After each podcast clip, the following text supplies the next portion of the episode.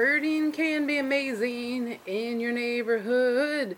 If you don't go out and look, you definitely should. Thank you for tuning in to Hannah and Eric Go Birding, a podcast by birders for birders. That one was kind of like influenced by like Janis Joplin or something. My name is Hannah. His name is Eric.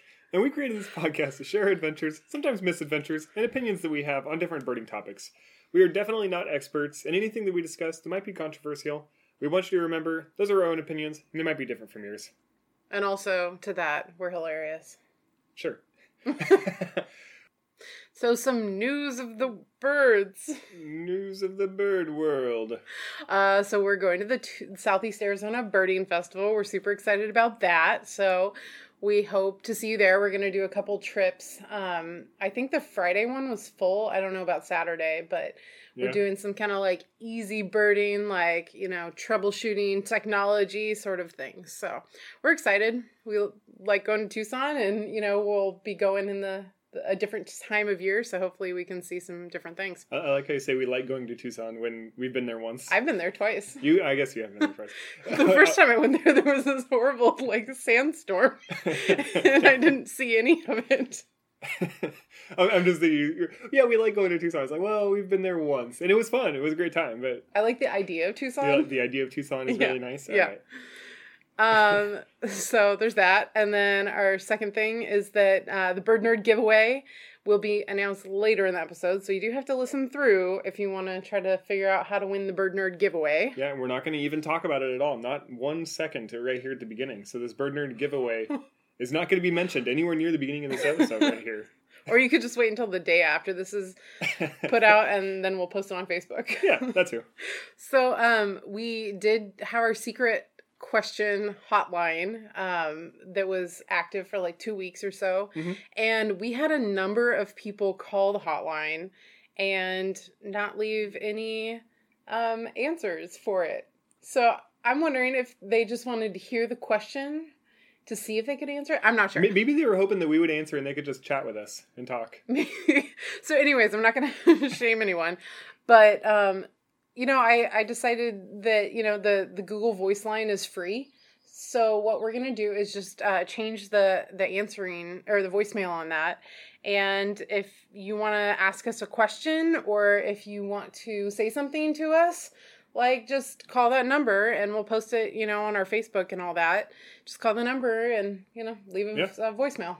But Hannah's not good about answering her phone, even when it's people that she knows that are calling. So it's funny because now I don't answer my phone. And now, like, every phone number that comes up is a scam likely.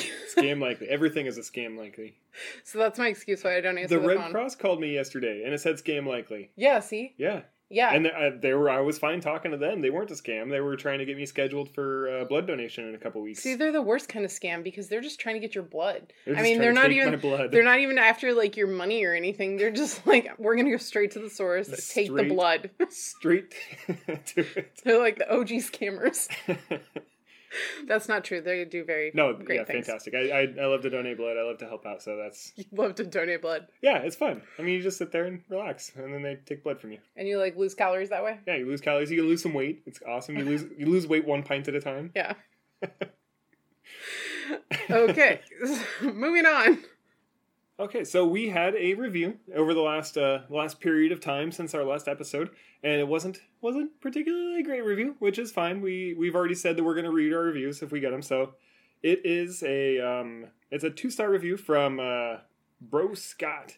This podcast has potential, but too much time is spent on banter and probably only interests those doing the podcast. It could be a 15 to 20 minute podcast, which would improve the experience. It needs to get to the point quicker. The title was Unfollowed, so I doubt he's going to hear what we have to say on it because he said unfollowed. But either way, I just wanted to address it. We hear it, we get it. Some people like the banter, some people hate the banter, and it's kind of it goes both ways. It's funny because I posted on Buzzsprout like our Facebook page for all the podcasters that are on that. Like, we had this review. What should we change about our podcast? You know, because we already put a timestamp on it. So what should we do? And all these podcasters just responded like, "I hate banter," and it's like, yeah, okay. Well, every podcast I've listened to has banter. So that's. Some people hate it. Some people love it. So what we have been doing, and I feel like I need to start saying it at the beginning of every episode, like at the beginning of everything, is that we have a timestamp in the episode, in the show notes for every episode of this season, of season 3, that says what time the main story is, and the main story is what the title of the episode is about. So sometimes I'll have 2 timestamps. Usually it's only 1 timestamp so you can skip ahead all the intro, all the everything, and get right to this episode. The timestamp will have where we start talking with Seymour Goals. In other episodes, it's whenever we start talking specifically about the adventure we went on, or start the interview with somebody. So if you don't want to listen to the banter, that's all fine. It's all good. There is a timestamp in the show notes that you can jump right ahead to that, which it's usually a 15-minute jump. Sometimes it's a little bit more, a little bit less, but it's generally around the 15-minute mark is what usually ends up happening. But yeah, so that's our most recent review. If anybody else wants to review us, give us helpful advice, or just tell us how they hate us or how they love us. Either way, you can do it on all the different streaming platforms or podcasting downloading platforms. Services, sure, yeah. There we go. On to the main story, sure. where the timestamp will show you where you'll click and you'll get right to here. Okay, so for this main story, we interviewed our friend who goes by the name Seymour Goals. Unfortunately, I wish it were his real name, because that's an awesome name. I wonder if he'd change it. We could, I think maybe if we all get a petition going, we can get Seymour Goals to officially change his name to Seymour. We probably Goals. Could, yeah. We'll start a GoFundMe. He's a fun guy, so, I mean, we could probably get He's not a fun guy, Eric. He's a goal. He's a bird. Gosh, what don't you understand? He's not a giant mushroom. Okay, so anyways, so yeah, so our interview is with Seymour Goals, and it is recorded in our backyard. So Seymour Goals recently put out a book. Well, it will be coming out soon. It's called Neighborhood Birding 101, and so He joined us in our lovely backyard to listen to the birds and talk about his new book. So you'll hear lots of wonderful Pacific Northwest birds in the background. Yeah, so try to identify as many as you can. I think when my first listen through while I was doing the preliminary editing of it, I think I got 6 species. So if anybody can get more than 6, or if you can hear all 6 and identify all 6, let us know. We'll send you a sticker. Yeah, sure. We'll send you a sticker if you can tell us how many birds there were and what all the species were. Scientific names as well. Yeah, it doesn't matter. I mean, you can call the flappy bird and the orange bird and whatever. I'm the ground bird, tree bird. There was a tree bird. There was a flappy bird. Yeah, we're not into gatekeeping. So listen in while we chat with Seymour Goals all about Neighborhood Birding 101. Thank you, Seymour, for joining us for our podcast. Would you please tell everyone about yourself? My full name is Seymour Goals. I am a Portland-based bird photographer and Instagram, Facebook guy, and now author. And I just wrote Neighborhood Birding 101, which is a guide to the common birds of western Oregon, Washington, and California.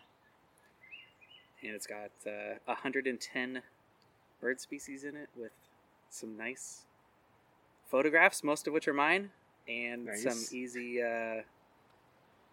descriptions to understand, like an entry-level bird book. So yeah, I'm newly an author, which is very exciting. Yeah, it's super exciting. So we've known you for a while. We've known you as a photographer. Well, I feel like our relationship is really weird because we moved back to Portland, right? Or, moved back to Oregon. And I think I found your Instagram account or something like that, and it had like an insane amount of followers. Yeah. And I was like, holy moly, how did this guy get all these followers? And I mean, you have fantastic photos. Thank you. And then we got to meet you, and it's like, oh, this is how the guy got all the followers. Like, yeah. It's pretty cool. Hey, thanks. But also, just being really active and liking a lot of stuff. Okay. Yeah. Just like nonstop, just liking stuff. Yeah. For a couple of years. That's exhausting. Yeah. It turns out, though, recently, the best way to get followers is just good content. Yeah. I never knew. I thought it was photos, but it's actually adding words on top of photos. The words on the photos is what brings the birds to the yard. Yeah, I started like back in it. It's like waxing and waning always how much you want to take photos and post photos for people. But I took a long break for COVID, and then I was like, oh, I love memes so much. And I think I'm hilarious, so I should do some memes. And they were like, okay. And then I was like, I made an okay meme. But then I was like, oh, okay, well, maybe I should just try, like, teaching people something. And so I made, like, a guide to sparrows, where it's, like, sparrow and then a wall of text underneath. And that, like, got some traction. And then I was like, what if I just made memes out of learning about neighborhood birds? And that did really well. So then everybody's like, write a book. And it's like, okay, I'll do it. Yeah. See, I feel like this whole thing was within a span of like a couple months. Yeah. Like, I feel like it was just the other day you were posting these pictures, and then all of a sudden it was like, now I have a book. Yeah. Hey guys, by the way, I have a book now. Yeah. So how did that all happen? Yeah, it started March. Wow. Okay. Yeah. So it's... And it is June. Yeah. I went from zero to book in 3 months. Oh my gosh. So the support of loving wife and, not having a job for 2 months. Mm. Yeah. So you could, 24 hustle. Hours a day you could devote to... Yeah, I would wake up at like 5:30 and try to do like a chunk of bird for Instagram. And then you're like, okay, today we're doing thrushes. Yeah. Or like, I'm going to do 10 graphics on red-tailed hawks. And just work real hard and then take a nap and post it and then just do it again the next day until... Yeah, I get about 110 species or so of birds. Wow. Man. That's amazing. I'm on like page 7 of our book. Oh, nice. For the last like month. Nice. So, I really admire that you can do that. Forward progress, though. Yeah. Yeah. And then I go and delete words, and it's backward progress. Oh, yeah. You just got to keep writing. Just don't delete anything. Never delete. But also, we probably have the same number of words in our books. If you're at 7 pages and I have a spattering of words on each page. That's probably true. Yeah. You should just split it up with a bunch of pictures then. Yeah. Oh, of sewage plants. Of sewage plants, yeah. There you go. Okay, great. Yeah, really strong start. Just... So, is your goal to see more goals?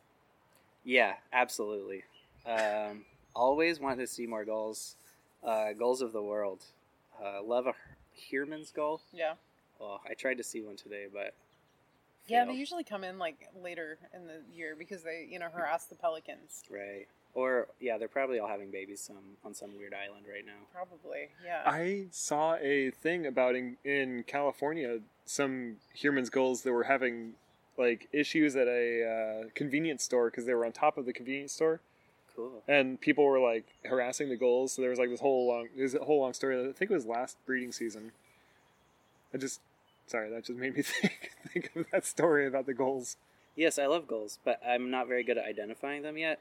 So I'm going to give myself a couple books before I attack goal identification. That would actually be a great book. Yeah.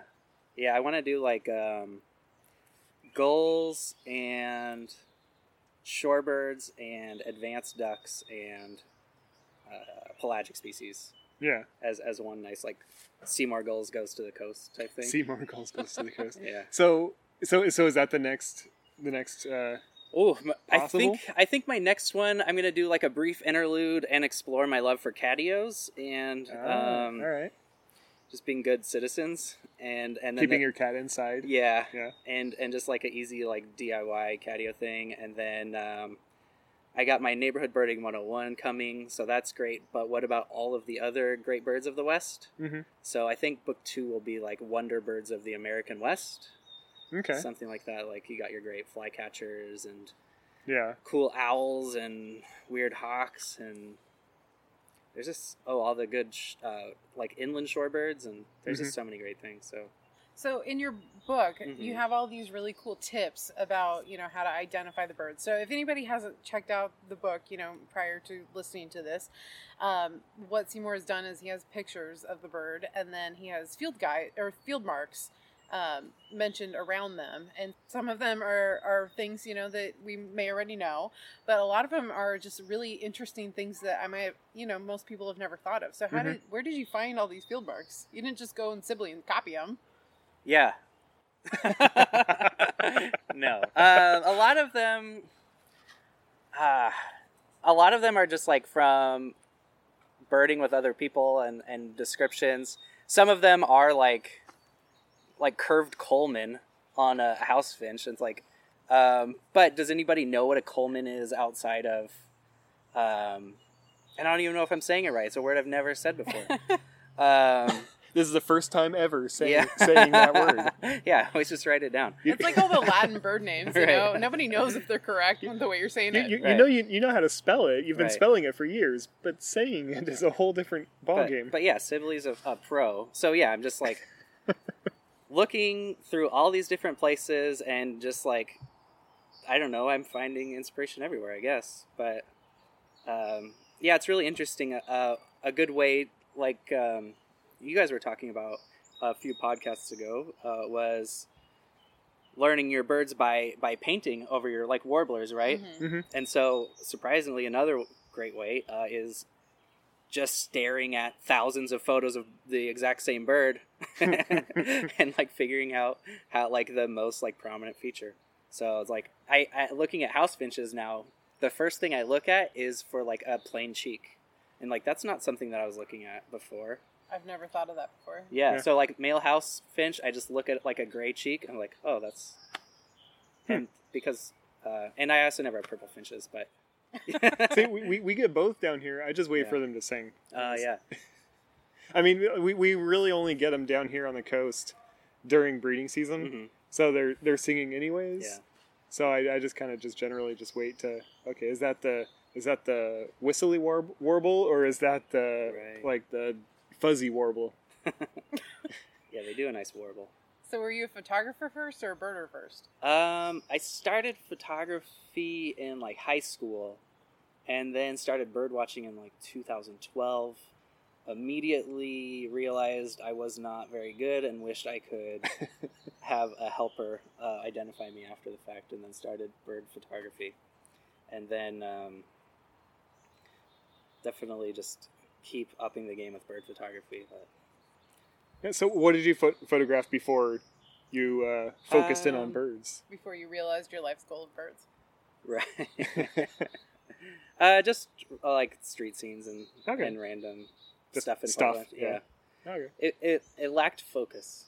Okay. Where now I'm starting to lack focus again. It went extremely into birds, and like birding is such a gateway drug to just appreciating everything about nature. Mm-hmm. You're like, oh, okay, now I love insects.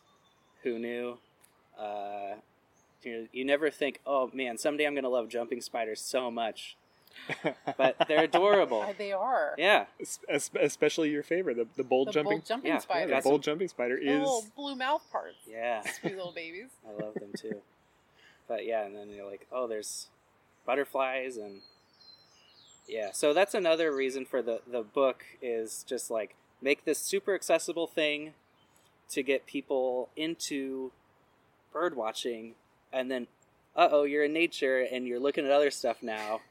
You're like, maybe we'll start with eBird, and then you get iNaturalist, and then iNaturalist answers all of your questions about what every single thing is, and it's just a real slippery slope to like caring about the environment around you. So yeah, for sure. That's the goal, at least. So who should buy your book? Ideally, every single person. Everyone. Okay. Everyone out there. Yeah. It's a great starting point for anybody that has friends who like express interest in birding, but maybe are like overwhelmed by a wall of text, and like it's just real easy. So it's also good for kids. Probably like 10 and 12 up. There are some advanced words in there, but it also like usually has an arrow directly pointing to what it is. So it's like a good vocabulary builder, I guess. And then it also has big font, so anybody with ailing eyes can probably read most of the pages, except for red-shouldered hawk. Oh, the red-shouldered. Red-shouldered hawk only live in like thickets, and there's no good photos of them in clearings in the world. If you can find one, send it to me. And I have one of one in a clearing, but it's on a power line. I don't know. Yeah. It's probably also not a great picture too. It's probably not great. That's true. It's like a Zapruder picture. Yeah. Oh, you can tell. Look, it's just barely.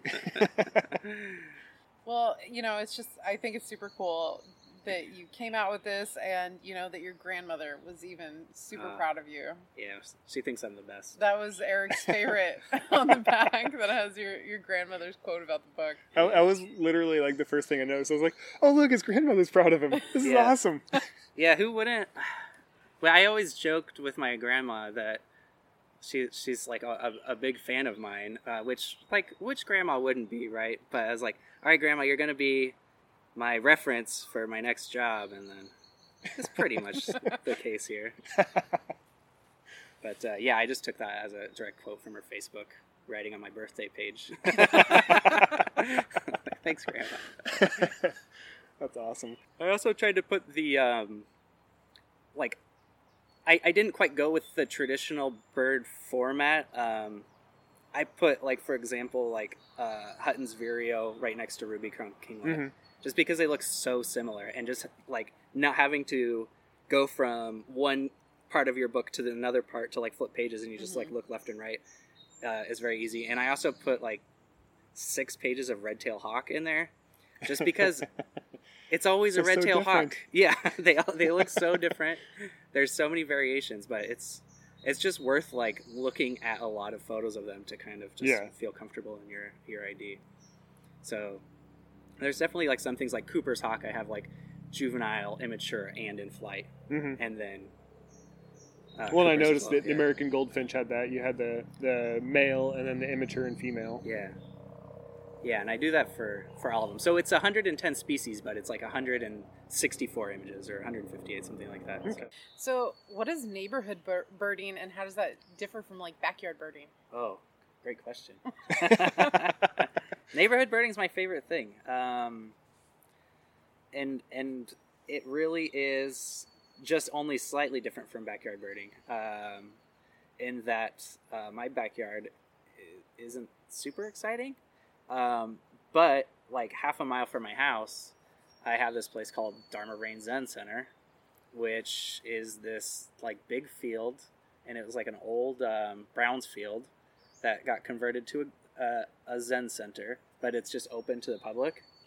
And in 2017 I started birding there in January, and now I have 101 species there. Wow. Oh man. So I have the magic of it, I guess, is you go there, you learn all your common birds. You're that's a chickadee, that's a robin, these are the gold-crowned sparrows and towies. Mm-hmm. And then you start to pick up new birds, and then you're and with the book too, it's you're learning all your basic stuff, and then you hear a sound and you're oh, I gotta chase that because I don't know what that is.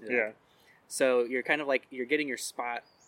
You just go to the same spot over and over and over again until you kind of learn oh, this is the bewick's wren spot, or oh, this is where I've seen Pacific wren. And then every once in a while you'll get eastern bluebird. Mm. Which I had eastern bluebird there. I remember that when you posted that on on all the rare birds stuff. It was the very first eastern bluebird seen on the West Coast, California, Oregon, Washington, and it was a half mile from my house. Man, so that's really pretty sweet. Good. Yeah, people came from all over, Seattle and stuff to go. That was last spring. I think it was 2 years ago. 2 years ago. Okay. Yeah, in the fall, or no, it was I saw it in November, and then it stuck around until January. I'm way off on when it was. Yeah, it was spring. No, it was 2 falls ago. Okay, well, I guess I'm. Just...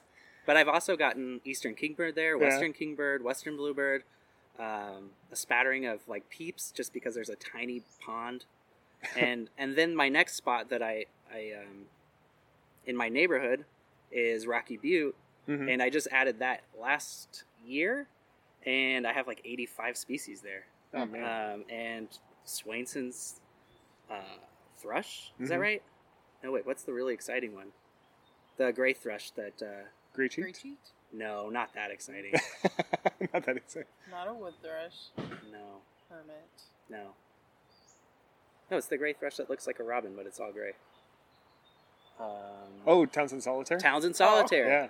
Gosh. Thank you. Gosh, how did I forget that? Townsend Solitaire, there all the time. I feel like I keep seeing it getting posted. Like, yeah. People keep posting it like on the WhatsApp group that's for the Portland area. Like, oh, Townsend Solitaire. We drove all the way out to Bend and then got a terrible look into the Townsend. Terrible. And that's like look. Our lifer. Oh, really? Yeah. Wow, I have such good photos because it's like right next to my house. Well, people have been seeing them at Fort Stevens, too. Yeah, no. Oh, nice. Yeah, so. This year has been a weird year for like things like suddenly. Yeah. Like finches, of course, this last winter were like hardcore everywhere. Right. Like we still have pine siskins down here, like which is. Did you guys get a bunch of crossbills? We didn't get it. That's the weird thing. Too, on the coast, crossbills, the numbers didn't spike like what you would expect for like a finch eruptive year. Yeah, but weird. Tons of siskins. Oh my gosh. But yeah. But that's a good point, you know, like get to know like your local stuff that's in the neighborhood. Yeah. If you're a beginner or, you know, even more advanced folks, like then you get to know them really well and then you can tease out different things. Yeah. In your area. You got to work that group. Yeah. Yeah. Work the flock. Work the flock. Work the flock. That's right. WTF. Yeah, I added like, weirdly I got Williamson Sapsucker. Is that the one that was fly catching? And I got rock wren. Yeah. Oh my gosh. It's just so. You're just taking them from Eastern Oregon. Yeah. You're just pulling birds over. Yeah, it's crazy. Stop lying. Yeah, I have photos of all of them. You're importing birds. Yeah. Man, that would. Where's your cages? That's got to be my next job after the books. Just county firsts. Just drop it. Who's gonna pay you for that? I don't know. Big ear people. Big year people. Oh yes. Yes, okay. the big year committee. They would pay lawyers for suing. But if nobody's heard of the 5 mile radius challenge or 5MR, Jen Stanford started it, who's a Oregon/Washington birder, and it's just I think it was 2018, and it really like. Got me inspired to just see as much as I could see close to home. Rode my bike a bunch, got a bunch of species, and started motorless lists. And yeah, there's just so much exploring and so many fun things that you can find in your neighborhood. You don't have to go super far, especially not for a little bit of biodiversity. Yeah. So. Well, I mean, we've said that about birding for the whole time we've been doing the podcast. Like you don't have to travel around the world. You don't have to travel across the country or anything. You can start in your backyard. You can only ever bird in your backyard and it's all good. You can go into your neighborhood, like with your book, just around your neighborhood, things that you're going to find in your area. Well, and you can expand it if you want, but you don't have to. Well, and I think what I really like about your book, I'm sorry, I feel like we're like... I love it. This is just a big ad for you. But, you know, I get really bored with the birds in our backyard. Like, I love Swainson's thrush. That is, like, my definite... Every other week, that's going to be my favorite bird. I'm hoping that I was pointed close enough that we got that. You could hear it. That we could hear this. He's my little friend when I sit in the hammock. We've heard him a couple times. Yeah, sometimes when I sit in the hammock, he's, like, right next to me. Oh, that's nice. But, you know, I get super bored with our stuff. Like, and I just get, you know, the itch to go travel and see something different. But what I really like about your field guides and things that you've worked on is that it gives me new things to look for in the species. Like what you're saying about the finches, you know, I didn't know that they had a gray cheek. Like I never paid attention to that. So now I'm going to have to start looking for that stuff. And it's kind of like a find it. For the things I already know, right? You know, but I need to know them better.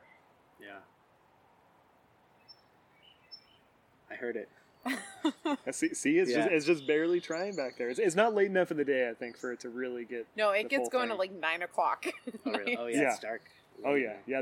They like to. The Swainson's thrush likes to call first thing in the morning, and then late at night, and then if it rains, right after a rain, it'll start calling. So. Nice. Yeah, it's like thrashers. Yeah. So I guess that's some like neighborhood like level, backyard level knowledge. Like we're out here listening to it like every day. It's just here all the time. So. Someday you're gonna get a veery, you know. Or you think we'll get one down here? Yeah, I want you to. I appreciate that. Well, we just had like Western Kingbird on the coast, right? Yeah, where was that? Nehalem? I think that was down in Nehalem, wasn't it? I stopped paying attention. It was in the WhatsApp group for the North Coast here. Yeah, I remember like blowing it up for like 4 or 5 days, yeah. And then people stopped seeing it. It's like, oh. Yeah, there's birds, and they're out there and they travel, and almost nobody pays attention to them, except for us. Almost nobody, except for the millions of birders. Except for, yeah, which is not. If there were more, to the number of people, yeah. If there were more, we'd have fewer problems with a lot of things. The world would be a better place if everyone was a birder. Yeah, so that's my goal, I guess, is to just start people small. Yeah. It's like, hey, I saw a hummingbird, and I love it. And I love it when anybody points out a bird to me, even like, oh, did you see the bald eagle? I was like, yes, thank you. So you're not in the group of, have you seen the eagles, and you just walk away from them? No, I'm like, where is it? I'm like, all right. Sweet, thanks. Have a great day. Keep your eyes on the skies. No, I like it. And it's really, the great thing is about just being obsessed about birds is eventually family and friends will start to tell you oh, hey, I started looking out for birds now. Or, oh, hey, I just noticed we have, a scrub jay nest in the backyard. Or I had a friend send me an email, hey, come check out this Anna's hummingbird nest that we have, under our carport. It's yes, cool. Awesome. So you just have to be socially awkward enough to only talk about birds at parties and everywhere you go. And just got to commit. Yeah, exactly. Just got to go all in. Yep. Make an Instagram account just for birds. Force your family and friends to like it. Make them buy your book. Yeah. Yeah. So all right. Well, awesome. Thank you. Well, wait. So, okay. What are the hard facts about your book? So, it comes out July 13th, right? Yes, July 13th. If any, when's this come out? The 1st. Oh, July 1st? Yeah. Okay. So there are 12 days after this. If you order before July 13th, it comes with an ebook, which I'll email to everybody that pre-orders. It comes with postcard and a sticker, and 164 pages, 158 images, 110 species of common birds. Numbers. Love them. Yeah, I've been looking at all these pages over and over again. Well, thank you so much for joining us. I'm excited about this, and I think it's a great book for folks who live in the Pacific Northwest, or if you're considering visiting the Pacific Northwest. A lot of times, I'm like, oh, my birds are brown and gray, and they're not exciting. But, the composition of your photos is so beautiful that it's got all the greenery around it. And it really brings out the really beautiful detail of our common species that I don't give enough time to. Right. Thank you. Yeah. Yeah. Yeah. So then one last thing before we head out is our Bird Nerd giveaway. So heck yeah. We have, a book. Yeah, my book. Your book. For a giveaway. Interestingly enough, we have your book for a giveaway. I have extras. You're not keeping them all to yourself. No, you're just hogging all the books. I want to get them out into the world. You're just going to lay in a pile of books and roll back and forth. Well, I will do that. And sign them. Okay, so for our Bird Nerd giveaway, Seymour has graciously donated his book and stickers and other items to the winner of the contest, which the deadline for this Bird Nerd giveaway will be July 13th. What we want you to do is to give us your favorite obscure field mark for any bird. So make sure to go to our Facebook page and our Instagram and all that stuff too. And you could probably post it on Seymour Goals' social medias as well, using #BirdNerdGiveaway, and give us your favorite obscure field mark. Or even email it to us at hannah and eric go birding@gmail.com, and you could potentially win an awesome prize pack courtesy of Seymour Goals. Yeah, and obscure, but we don't really mean it's the Wilson's warbler has a black cap. That's a pretty common field mark. We want to hear some weird stuff. So my favorite one is one that I came up with in San Diego. All right. When we were looking at turns. And an example. Here we go. Yeah, example. Can't steal this one. I think it was between, Eric, you're going to have to help me. I think it was Caspian and Royal turns. Mm-hmm. And my field mark was that Caspian have like heritage carrot colored bills. And Royal have more like, you know, the like ones you'd normally find at a grocery store, like supermarket carrot versus heritage carrot. Yeah, nice. So it's like, you know, that real rich dark red versus like a bright orange. Yeah, that was mine. Good field mark. What's your favorite? Oh, I like the dark-eyed junco saying that it has white chopsticks in its tail. White chopsticks in its tail. Yeah. All right. Yeah. Well, I can't think of one right off the spot. So come on, Eric. Pressure. I can't do it. Well, thank you so much, Seymour, for joining us for this episode. Oh, I'm very excited about your book. Congratulations. That is a huge accomplishment. And, we hope to see it on the shelf soon. Yeah, thank you so much for having me. So thank you to Seymour Goals for joining us to tell us all about your book. It's really exciting. I mean, it developed very quickly. Like you said, it started in March, I think, the development of it. And it's just wild that it's July and you have a book coming out. So congratulations on that. Everybody, check out Seymour's Facebook page, and you can see a lot of the graphics that he uses in there. He did this one like 2 days ago of all the different like bills in his book, like just screenshots of the bird's face and then what kind of bill it has, and it's hilarious. So you got to check that out. So over the last year, we have asked or tried to ask all of our guests. Sometimes we forget things, and I'm sorry. And then in addition to sometimes forgetting things, sometimes I have technical issues and I lose things. So you got to get better at that. I have to get better at everything I do. I'm not that great at any of the things I do. I'm just kind of like a mediocre average guy. No, you're okay at some things. I'm okay at some things. Yeah, I think so. Yeah, okay. Yeah. See, mediocre, average, right in there. You're a good cat dad. We ask everyone good cat dad. We ask everyone a secret question at the end of an interview, or try to remember to. And it's a question that we don't prep anyone for. We don't, it's a question we want off the cuff, and it's not a huge gotcha question. It's usually really kind of esoteric. Like a philosophical. Yeah, esoteric is a better word. Philosophical, esoteric. It's just kind of out there, and we just want just kind of an off the cuff gut answer to things. And we are ready to reveal last season's... Season 3's secret question answers from all of our people. This is the first episode of season 4. Oh my gosh, wow. Yeah, this is our beginning of our 4th year. We've been doing it this long. 3 full years of podcasting. That's wild. Yeah. So, so we're going to play the ones first, right, that we got from those that we interviewed. Yeah, those that we had interactions with, so we could build a little bit of a rapport and then get them to... answer the weird question. Slap him in the face with a weird question right at the end. So we're going to play the ones first that we heard from our guests that joined us for interviews. So you will hear from Darlene from the Backyard Bird Shop, Jason Crotty, Ariel Gaffney, and the joint recording with Orietta Estrada and Tyke James. So enjoy their off-the-cuff answers. So Darlene, our secret question is, what is your birding elevator pitch? There's nothing that brings more joy than watching birds when it comes to the natural world. They can fly and we can't. And it makes it so intriguing. They do fascinating things. It's well worth your time. Jason, what is your birding elevator pitch? Birding elevator pitch? It gets you outside. It gets you in sort of connection with nature. It allows you to sort of see the seasons a bit more clearly, sort of what happens on a year-to-year basis.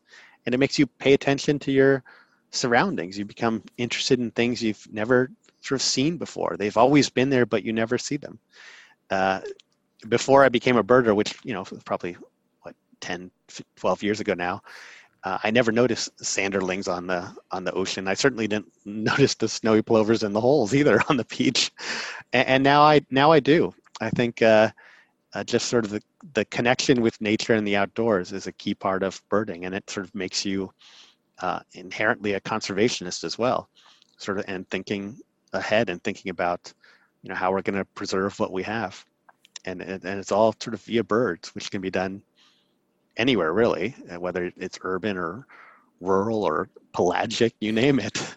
It's sort of a great way to connect. And then also, as you become a bit more advanced, sort of see the country. It takes you to places that a lot of people never see. They view as flyover country. And if you've seen, you know, sandhill cranes in Nebraska, or a bunch of birds at the northern end of their range in Texas or Arizona, you get to see places and parts of the country that a lot of people don't see. And I think we're all the better for it. Ariel, what is your birding elevator pitch? Okay, you should get into birds because they have amazing lungs. They have a one-way air sac system, and I think it's fascinating. They can extract more oxygen out of the oxygen that they breathe than we certainly could with our silly mammal lungs. And yeah, so that's what I think. That's what got me into birds. Honestly, I was in my ornithology class, and we learned about the bird respiratory system, and I was sold. I thought it was the coolest thing. Okay, so Taiki, our secret question for you is, what is your birding elevator pitch? Have you ever looked at something and wondered, is this the same thing I've seen before? Wonder no longer. Birds, they have feathers, they're bipedal, and most of them have beaks or bills. And typically bills are things you have to pay, but with birds, they're things you can see. This is my floor. So, Orietta, what is your birding elevator pitch?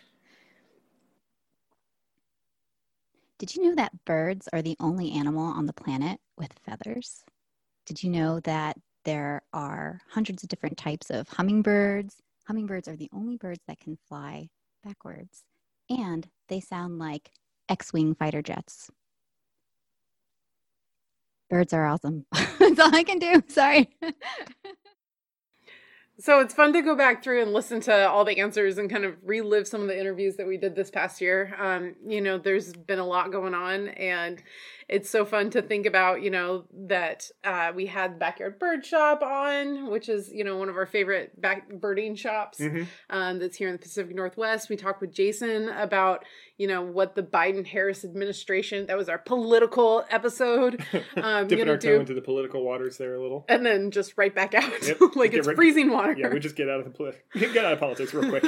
And then with Ariel, you know, talking about the forensic ornithology, that was so much fun to... I honestly had forgotten that was in this season until I was going through the secret question answers, and I was like, oh, Ariel was this year. Oh, I didn't even realize. We still need to go down to Southern Oregon and see her. We still need to go visit that part of the state. And then, of course, it's always fun to have Orietta and Taiki on to talk about the incredible things that they're doing with this Black and Latinx Scholarship Fund. Mm-hmm. So thank you all for your answers, your off-the-cuff answers. And then next you'll hear some of the guest answers that we've had from listeners. So thank you to all the listeners who called in and then left a voicemail. And a half thank you to all of the listeners who called in to hear what the voicemail was first. Just not shaming anyone. I just think it's hilarious. Hey, there was some good answers that came through. I guess we could talk about it afterwards. But one of the guys, he knew it was off the cuff. He came in. You'll hear it at the beginning there. But he comes in. He's like, well, I was not expecting that. All right. So it was perfect. It was exactly what we're looking for. That's what we need. It's completely off the cuff. And so when we get around to this next year, everyone needs to remember that. It's going to be completely off the cuff. You're going to be shocked. You're going to be shocked. You're going to be amazed. You're going to be wowed. It's going to be... Okay. I don't want to build it up. I need a better question. Yeah. Because I don't think my question's that great. But it's off the cuff. We're not holding anyone to... Anyways, moving on. So next you'll hear our guest answers from listeners. Hi, my name is Steven Klingler. I am from Austinburg, Ohio. The question definitely caught me off guard. I believe my birding elevator speech would go a little something like this. Chances are they're going to look at my camera or binoculars that I'm carrying with me and ask me if I've seen the bald eagle. And typically I would be like, yeah, you know, as a matter of fact, I did see the bald eagle, and I might try to carry that conversation into, you know, maybe some other things that I saw that day, some other birds that I thought were cool, maybe show them a couple pictures on my camera roll, and just try to get them excited, you know, about nature. I always encourage the bald eagle questions, even though they are far too redundant, because that is the number one go-to. But yeah, I, you know, just if I have a chance to try to inspire somebody, that's exactly what I'm going to do. And I'll try to carry the conversation into a way that encourages them, and I'll be enthusiastic about seeing the bald eagle as well. So I guess that would be my brief little elevator speech. Love your guys' podcast, and hope to meet you sometime out in the field. Good birding. Hi, my name is Kathy Wrigling, and I'm from Tangerine, Florida, and I'd like to pitch to you to go birding. When you go out birding, you never know what you're going to find. Some days, you might only see one swallowtail kite. Other days, like today, we were out hiking, and lo and behold, all these birds started coming in. We had red-headed woodpeckers, and we had downy woodpeckers, and it was so exciting. And then, of course, you have these other incidental things that you might find that aren't even birds. So go birding. Have an adventure. Hey, this is Matt Igleski from Hammond, Indiana, and I would say my birding elevator pitch is that you can do it anywhere, and it always is changing. So it's always something to entertain you no matter where you are and any time of the year. So that's my elevator pitch for birding. My name is Barb. I'm from Port Allegany, Pennsylvania, and I bird because it brings great joy to life. It's like an exciting scavenger hunt every day. I get to go out and look for birds, and even the birds that are common or we see every day are so much fun to watch. Each day brings a new bit of joy because of birding. Bye. See, weren't all those really good? Yes, they were. Yeah. You guys did great. That's just fine. So that's awesome. Thank you guys all for calling in and leaving voicemails. We really enjoyed listening to those. And then Hannah really enjoyed looking and seeing an unknown number calling. I know. And then a few minutes later, seeing a Google Voice message pop up. Yeah, Eric watching this whole time. And then sometimes they would call, like, you folks would call twice. And it was like, they were checking for the question first. And then they had to think about it. So Eric, what is your birding elevator pitch? So birding is amazing. You just need to get out and do it. And nothing is going to be more exciting than getting out there and discovering something new, or rediscovering something new for yourself, especially anywhere in nature, but especially with birds. So just get out there. And Hannah, what is your elevator's pitch? Oh man, this completely caught me off guard. Completely. Had no idea. No, I really haven't thought about it. So that's part of our last. I try not to, like, both of us, neither one of us try to put together an answer prior to the question. So it's almost off the cuff. It's not as off the cuff as if we hadn't heard it, but it's good as if we hadn't been asking it. Yeah, we don't talk about it. We don't talk about what we would think about it the whole year. It's just we have the question, and then we don't. I try not to think about it at all. So what do you got, Hannah? Elevator pitch. So elevators. Geez. So birding is an incredible activity that you can do anywhere you're at. There's over 10,000 species that you can see. You don't even have to go out and view birds to enjoy them. You can watch them on TV. I love watching Life of Birds by David Attenborough. You can listen to him on your phone. You can, there's that TikTok person, the recorder lady who's making all these cool sounds from bird recordings. Like, there's so many different ways to enjoy birds and to enjoy birding, but the very basic is to look out a window, step out your front door, and enjoy the, house sparrows or whatever you have just right outside your door. Watch the cool things that they do and, just look at them and enjoy them. Awesome. Is that bad? No, that's That's awesome. It's perfect. So, are you sold? I'm sold. Birding. Let's go birding. Yes. Yeah. Let's go birding. Hannah and Eric, we'll go birding. All right. Well, that was an awesome 3 years. I'm glad we've done that. Moving forward. Yeah, we're moving forward. We're going into year 4. So let's get this done. I'm glad to hear that you said you're glad that we've done this. Let's get some more episodes under our belt. Yeah, we can learn how to do this sometime. We a little more practice, we'll figure out how to podcast. Wasted 150 hours at least on this. Yeah. Well, thank you guys all for listening to our podcast. We hope you enjoyed it and or learned something new. Please, please, please rate, review, and subscribe to us on Apple Podcasts, Stitcher, Google Music, and anywhere else that you listen to us. Not on any of the Alexa devices anymore. I don't condone Alexa devices. Wow. Especially reviews on them. I'm just kidding. I didn't want to come up with another Alexa thing. So I'm done. Okay. That was season 3. That ended in season 3, y'all. Yeah, so if you'd like to connect with us on the socials. Too much pressure for him. I couldn't handle it anymore. Throwing in the towel. Wow. Follow us on our socials, Hannah Goes Birding and Eric Goes Birding on Instagram. Hannah with an H, Eric with a K. You can follow us on Twitter at We Go Birding. Follow us on Facebook, Hannah and Eric Go Birding. You can also email us, Hannah and Eric Go Birding at gmail.com, or you can check out our website, www.gobirdingpodcast.com. You can even call us at 503-741-9837. Yeah, we probably won't answer, but you can leave a voicemail. I definitely won't answer, but leave me a voicemail. Leave a voicemail. We'll listen to it. We'll talk about it. We'll maybe we'll include it. Maybe we won't. Sneak it into an episode. Answer questions. Anything we can do.